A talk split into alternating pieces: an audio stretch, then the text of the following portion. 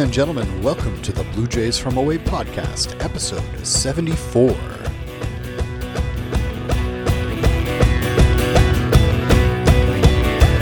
Got this force coming through in my blood, in my veins. It's a current. On today's episode, we're joined by Griffin Conine and Cree Finfrock of the Lansing Lugnuts.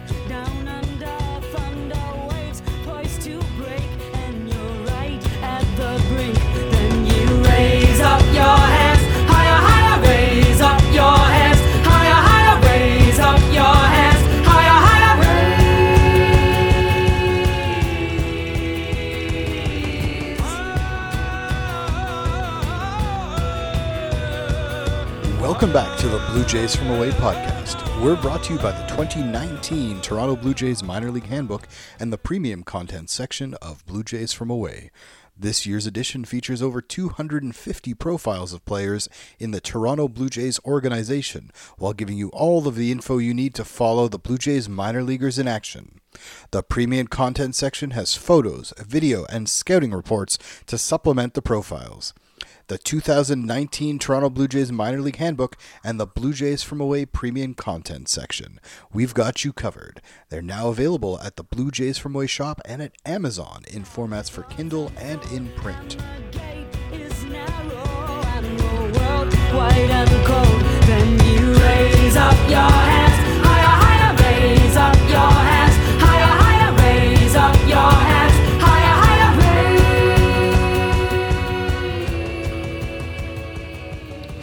Welcome back to the Blue Jays from Away podcast. I'm joined by Griffin Conine, right fielder for the Lansing Lugnuts. Welcome to the podcast, Griffin. Good to be here. So, Griffin, you're having a, a pretty fantastic start to your year. Um, you're hitting over 300. You're among the club leaders in home runs. You know, how do you explain the readiness, particularly since you got a late start to your season? Um, I think just you know the work I put in um, while I was at the complex, you know, spring training and leading into extended. Um, it had a, I had a long time there to just uh, every day kind of build off exactly what I needed. And, you know, and uh, the the organization was really um, awesome about you know just kind of making it personalized to me and not just like kind of going through the motions. So so uh, I made a plan early on. Um, and extended about you know what my goals were and uh, you know how I wanted to approach working on my swing and and they helped me as much as they could with that and uh, I just left um, to come here feeling really good about where my swing was at and just been taking that taking that forward. And how would you compare where your swing is at now to where it was last year when you played for Vancouver? Oh, night and day. I think. I think uh, I, the biggest thing that I changed was just um, shortening up as much as I could. You know, I realized I was uh, my swing had gotten so long. You know, I always had a long swing in college, um, and then uh, it had just gotten to the point where it was getting too long to to be able to put fastballs um, that had good velo in play consistently. So. Um, just short, making um, the swing path more efficient um, was something I worked on a lot. So uh, that was probably the biggest the biggest change. So, would you say that you're saying that your swing was getting long in college? Was it something that you could kind of get away with? Um, a, using aluminum bats, and B, um, facing, I guess, not as consistent competition? Yeah, I think a combination of the two, and um, I think just like the way that pitchers come at you are, is differently in pro ball, um, and you definitely see uh, a consistently higher fastball velocities. Um, so I think that's that was probably the biggest uh, change. You know, going even in Vancouver and, and you know a short season team, we saw a lot of a lot of good arms that kind of exposed me, and uh, and my swing path was becoming inefficient um, to to be able to compete every day. So uh, definitely um, cutting some length out of that was big. So, where does the the sort of the idea to, to make changes come from? Is that coming from you? Is it coming from the organization? Um, it's a little of both. I think you know that they definitely, uh, you know, we, we go over the meeting at the at the end of every season and go over kind of like how it went and uh, what what we need to improve on in the off season and um, what they showed showed to me with all the uh, analytics that they had done was like um, fastball production. Um, you know, which is what I mentioned, and, and I knew that going into that uh, my my ability to put fastballs in play hard uh, wasn't something that I was happy with uh, in my first season. So um, they they, they kind of gave that information to me, and then I took that in and, and kind of asked myself why that was happening and, and why I wasn't being able to being able to put those in play hard consistently. So um, it was it was kind of both. They, they pointed out the issue to me, and then I was able to kind of go with that and um, figure out the reason why behind it. Now, I know you've only been in this organization a couple years, but really implementing the analytics and the uh, the TrackMan data and the uh, I can't even remember what the name of the, the system is they use for batted balls and um, you know how do you think you and your teammates and other guys in the organization that you've worked with how are they sort of adapting to the amount of information that's now available to them? I think we, we do a great job as an organization of, of using everything that's out there now because I think it's uh, the game's gone so far towards that way now nowadays um, where you're seeing you know they have Statcast on every every single ball that's hit in MLB and um, all these minor league parks have TrackMan now, which is awesome because you get to you get to see um, you know pitch locations after the game. We get reports on uh, um, where pitches were landing in the zone. You know ones that we swung at, ones that we might have not. Um, and I think we do a great job of, of the importance of, of knowing that information and, and how we can use that to you know make ourselves better. Now, you your home run production has has spiked a lot this year. Obviously, you guys aren't using the sort of jumpier balls, we'll call them, that they're using up in AAA. How would you explain sort of your increase in home run production? Um, it, it goes right along with uh, you know what, what I worked on in the off season and, and extended of just um, being able to to put um, those fastballs in play more consistently and off speed as well. It's just because I know that um, if I can, the, the biggest problem in my game is swing and miss, um, and that was something that I saw a lot more of in Vancouver. Um, just being able to, and even balls I put in play, I wasn't hitting them on the barrel, and I think that was the issue. Um, you know, I was getting jammed or it, bad barrel control. So I think the biggest thing has just been um, maximizing the balls I put in play. You know, wh- where they're going because I still, I know the strikeout numbers are still really high, a lot higher than I would want. Um, but I am happy with the fact that when I put it in play, it's usually, you know, it's hit really hard. And you know, what are you working on going forward now that you've sort of been able to see the results of the changes you've made? What's sort of the next level of uh, tweaks that you think you need to make? Uh, um, the strikeouts are, are huge. You know, I think um, you know the, I looked recently, and the uh, batting average on balls in play was um, around 430 or 440 for this season, um, which is which is good and bad because um, that just means that you know I'm not putting as many balls in play as I want to, um, and I think good thing happen. Good things happen when you put the ball in play, and I know the game's going towards um, a version of it where we're more acceptable to striking out, and um, and I'm okay with it to an extent, but uh, I, I, think the where I'm at percentage wise right now is is alarming, and um, that just goes along with. Uh, you know, having an inefficient swing path, which I'm happy with, but also just um, swinging a good pitches. You know, pitch selection. I think sometimes I try to do too much with the power and, and try to create things that when I don't need to. So I think that's uh, it's just an issue to work on going forward. Now, I wouldn't be doing my job if I didn't ask you about the suspension. You you missed 50 games this year. What can you tell our listeners about that chapter in your pro career so far? Um, har- hardest thing ever had to go through in, in baseball for sure. You know, I never uh, had any adversity really, you know, other than um, start off my junior year really bad um, before the draft. Um, so it was it was hard, but at the same time, you know, I, th- I don't think I'd be having the season I am right now if it didn't happen. Just because um, I had to take a step back and kind of reevaluate uh, my life and my goals and kind of where I wanted to go from there. And um, the biggest thing that I could do with it was just get as much as I could out of it, you know, and, and make sure I come back um, to whatever team I got sent to and, and, impact them as much as I could right away. So I think I did a good job of that, and I'm happy with how I've done and uh, happy with how I dealt with it. You know, and, and it's in the past now, and um, I think I'm I'm better because of it.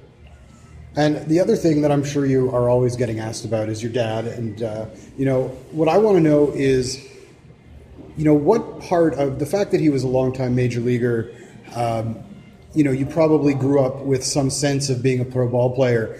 What's different about you know making it on your own, being in the minor leagues, going through the grind that you know he probably talked about, but you never probably uh, really understood what it was like. So, what's different about that than what you might have heard of?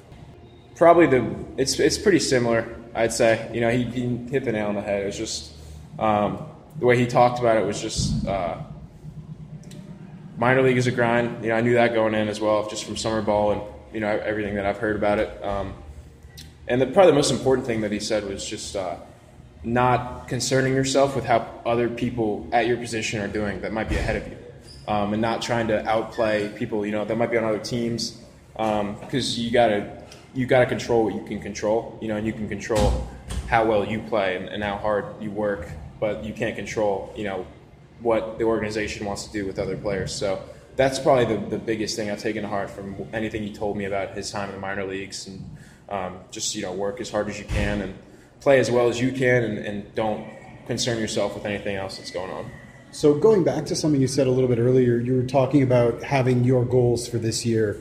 Um, you know, going with what you just said, would that mean that you're not worried about you know promotions or playing where you play? Your your goals are less about that and more about things that you can control.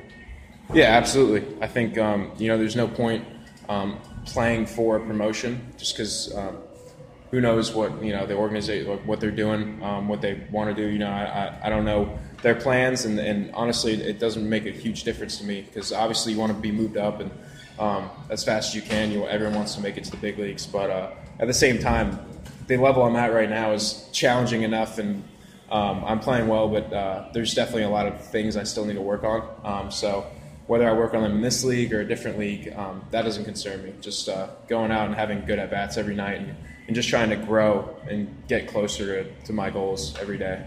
All right, let's change the subject a little bit. I want to ask you about some of your teammates. Which one of your teammates, or you can name a couple if you want, who do you think you look at and you say, that guy's got it? Um, I gotta say, uh, Moreno, uh, Gabriel Moreno. He's um, catcher, born in 2000, which is still absurd to me because that's my that's how old my brother is, and he just graduated high school. Um, and he's just uh, we, they put the strikeouts up on on the board in Cedar Rapids when we were playing, and, and I think he has the same amount of at bats as me roughly because he got up here late too. Um, and he had I think 16 or 17, and and he's like a power. Guy, he's got seven or eight homers. Um, and just I think his ability to put the ball in play, you know, that's that's what I want. You know, that's what I want to be able to do. And obviously, as a power guy, you you, you forfeit some of that sometimes, but um, he's I like to watch him hit. He, he he's really good at, at working counts and um, making contact on pitches that you probably shouldn't be able to make contact with, and hitting balls hard. And uh, he's so young too. Is there something that you can you know learn from a guy like that? I want to say yes, but um, a lot of it's just kind of God given. His ability, like you know, he just uh, his ability to make contact is. I wish I had that um, that ability because uh, I think I'd be a lot better off. But um, you know, I, I, work with what I have, and I definitely can take um, can learn from kind of how how he works counts when he has two strikes. Um, but um, at the same time, you know, some he's just uh, really good at it. All right. Now, which one of your teammates is the hardest worker? Hardest worker. Um, it's a tough one too. Uh, I'd probably say uh, John Ayala, just because uh, he's a ACC guy like me, and um, just based on uh, commitment to like working out in season, which is hard to do. Um, and I'm like him in the same way that I like to. Because some guys, you know, and it's it's different for everyone. Some guys don't like to work as hard uh, in the weight room because it's hard to do in season, and um, especially you don't want to risk um, getting hurt in there. Um, but he, he, he works hard and uh, gets after it in the weight room. Um, and we like to get after it together sometimes. So um, I'd say probably as far as um, taking care of the body and, and eating healthy and um, doing whatever you can to in the weight room during the season, that's he's probably the best at it. All right, my last question. Tell us a little bit more about what you like to do in your downtime in the off season. You know, what's your what's your idea of a good time? Um, love I love music, going to concerts. You know, I got to got to see a couple concerts um, last year in the off season. Um, a couple country concerts. Really anything. Um, I like I like uh, kind of like electronic music too. So I'm into it all. So I, I like um, like going to concerts when I can when I'm when I have the time. Um, and uh, kind of any other any other sport sporting events. Love to watch. Um, uh, I love to play basketball, ping pong, that kind of stuff. It's just hanging out with, with guys. All right. Well, thanks very much for your time. That's Griffin Conine of the Lansing Lugnuts. Thank you. is narrow and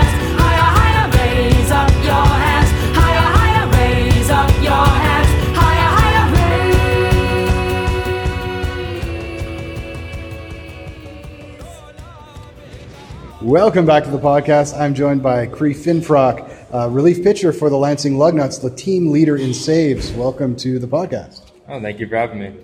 So let's talk about that wonderful statistic, the save. You're leading, the, you're leading the team in that category. What does it mean for you when you come into a late game and, it, and it's close? Um, it just has uh, an elevated kind of pressure. Um, uh, Dallas and, uh, and Tony put their trust in me, and I just go out there and do the best I can to uh, keep the lead and secure the win. Now, when you're on the mound, what's your mentality? Or do you like to challenge hitters, go right after them, or do you like to just try to you know make them go for your pitch? Uh, may not be right in the strike zone, but you're just trying to get them to swing. Yeah, my main focus is just kind of pounding my fastballs, getting ahead, and then whatever the uh, at bat dictates, and I go with fastball. Say if it's a guy just can't can't see a slider, I'll throw a slider. Just kind of whatever um, the batter kind of steers me towards. What do you see in the game? Like, how much time you spend watching the game? What do you see in the game that will help you when you come out of the bullpen and you know maybe the game's on the line? I mean, there's never a point that we're actually down there not paying attention. We're always watching uh, every at bat, watching what our other pitchers are doing to succeed or or fail in that aspect. Uh, we're always looking for something that can help ourselves and help the team ultimately win the game. Do you ever get to the point where you're thinking maybe it's late in the game, sixth, seventh inning, and you think maybe I might have to face these three guys coming up in another couple of innings? Do you, do you sort of tune in even more to see how things are going? Um, not any, not any more than I normally do. I just kind of go in there and attack every hitter as I would anybody else. And I don't treat anybody differently. I just attack them with my strengths and go from there. So this is your first full year in, in professional baseball. How are you enjoying it? You know, it's a very different sort of grind than college ball, um, a, a bit sort of more spread out, a longer term. You know, how do you think you're dealing with it now that we're in July? It's very hot outside. Maybe sap some strength from you when you're when you're really, uh, you know, trying to feel fresh. Um, you know, what's the grind like? What's the difference? You know, how are you feeling? I mean, the main part that I have found that helps me the best is uh, just recovery. After each game, you're getting the water and getting your uh, protein shakes, getting all your meals in. Um, sleep is essential, making sure you're getting plenty of that. Um, like you said, it's a long season. You're just doing everything you can to prepare your body for the next day. And you know, what is it that you do specifically? You know, you, you go out there and you pitch, you throw your 15, 20, hopefully not more than that pitches. Um, you know, what do you have to do to get yourself ready to come out maybe the next day even?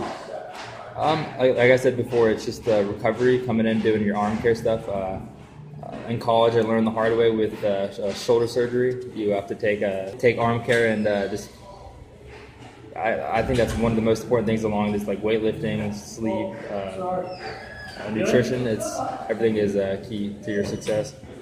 So when you when you try to take care of your arm, you know, obviously you said you had shoulder surgery in college. Um, does that make you even more aware? Is that something where you're always thinking about, okay, something may be fun to do, but I got to stay focused. I got to, you know, make sure that my arm's number one. Yeah, it was one thing in college I that I, uh, like I said, when I had the surgery, it gave me an entire year to think about what I wanted to do and how I wanted to do it. I kind of came up with a plan for each and every day. I wanted to um, get better every day. It sounds cliche, but you want to strive for something each and every day. Uh, arm care being one of them. You just try to push yourself uh, further and further every time. What was it like coming back after the arm surgery? Um, you know, you, you've been off for a year, and I don't know if I don't, you know, recall if you played, you know, uh, fall ball that year. But what was it like when you got back into the spring and into competition again? Were you able to trust yourself right away, or were you still a little hesitant, or was it like a mental process to get yourself back to where you were confident? Uh, I was never hesitant. I trusted my rehab process. I knew the work that I put in was uh, set me up for success. I just kind of went in there and um, tried to restart where I uh, where I left off. I had uh, um, 16 to 18 months off, so I had a long time. It was just uh, first came back. You have the jitters and you have just the nervousness of uh, um, of your first game. Basically, it's uh, it was a, a long road, but it was something that I was ready for. So, when you were drafted by the Blue Jays, what was your reaction? Had you had any contact with the Jays beforehand? Were you um, surprised? Because I know sometimes it happens both ways, where they sort of had an idea, somebody tips them off in the organization. But I've heard other cases where they had no idea and they said, "Oh, okay, Blue Jays." I had a couple previous contacts with uh, Matt O'Brien, the uh, my area scout.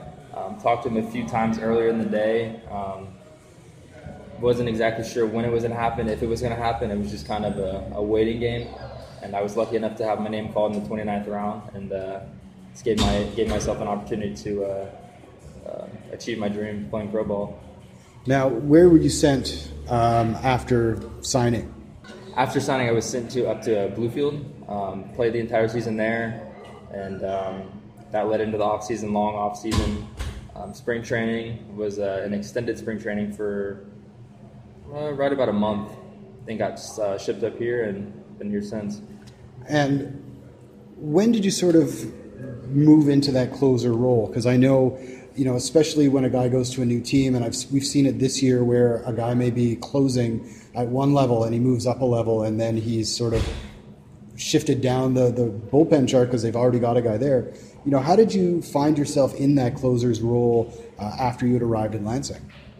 Uh, I guess it, there, I wouldn't even say it was just kind of like uh, it was never like oh you're the closer. It was just kind of I came in, I pitched two innings. Uh, I think I set up uh, Jackson Rees a couple times. Um, I think it's just kind of how the cards played out. I just pitched, and it just kind of just seemed that my days would fall where there'd be a closing opportunity and I'd be in the game. And I guess they've uh, grown to trust me over the over the time. So.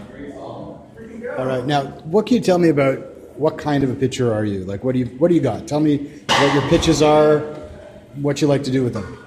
Yeah, like I said, I, I pound the zone with the fastball. I uh, kind of changed the grip a little bit over the offseason. I just shifted my fingers a little bit uh, onto the seams to try to get a little bit more uh, uh spin.